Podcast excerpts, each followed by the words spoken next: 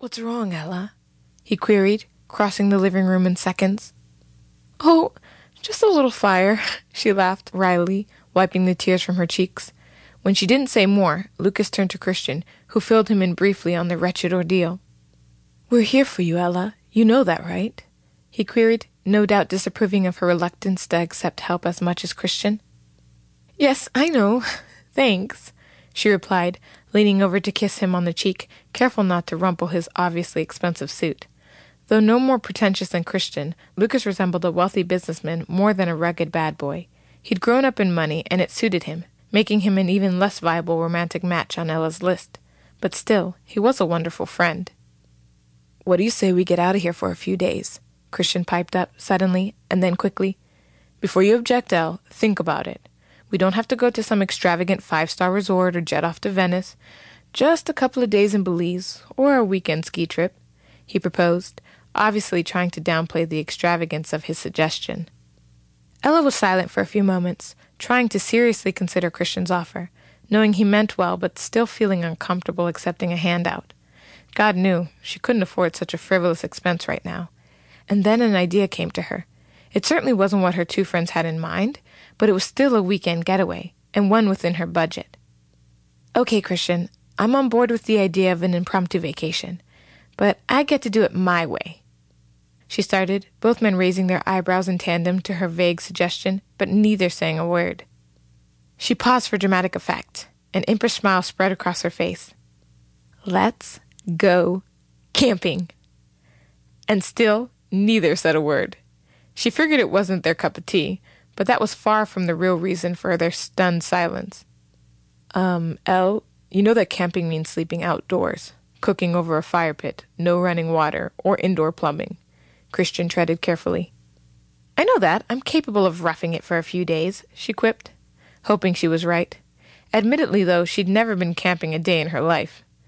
A weekend with nothing but tents, coolers, and bug repellent? No gadgets, no gizmos, and absolutely no business.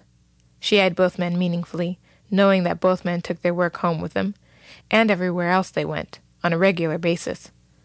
No one spoke for another moment, and then, Okay, if you can handle it, so can we, Elle, Christian replied, an odd, devilish grin making his face even more attractive.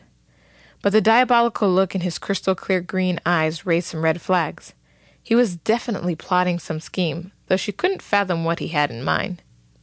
Having secured their agreement, Ella's thoughts shifted elsewhere, trying to calculate exactly how much of her bank account she'd need to use up to procure a tent, a cooler, and whatever other camping paraphernalia she'd require.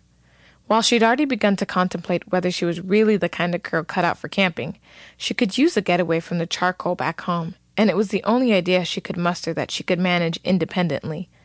Lost in thought, she rose to her feet, hugged each of her friends once more, thanked them for their support, and then headed towards the grand front door. Where are you off to? Lucas inquired, smiling. I have camping gear to find, boys. I've got a little less than a week left of vacation, so what do you say I make reservations for this Wednesday and we head out for an extra long weekend? Ella was still devastated over the fire, but she knew it wasn't the end of the world, so she could afford to put it on the back burner for now. With the prospect of a brand new adventure with her best buds, her mood was picking up by the minute. I'll walk you out, Lucas offered, heading over to the doorway quickly. See you later, Christian, the two waved goodbye, and Lucas closed the door behind them. Christian leaned back, stretching his arms out across the sofa back. The moment Ella proposed a camping trip for the three of them, a plan began to formulate in his mind. He wasn't exactly the devious sort, but he'd wanted that woman for so long. From the start, in fact. She'd been involved in a relationship when they had met, with one of his close friends, but he had hoped that when the other guy was out of the picture, she'd show some interest. But by then, He'd been relegated to the friend corner, and ever since, he'd watched his best friend move from one bad relationship to the next. It drove him crazy sometimes, but she seemed to be content with their current relationship. At least, she had seemed so until recently. He'd noticed the way she looked at him lately, how her eyes would linger on his lips or graze over his shirtless body when she thought he wasn't looking. Christian was certain that Ella was just stuck in a metaphorical rut.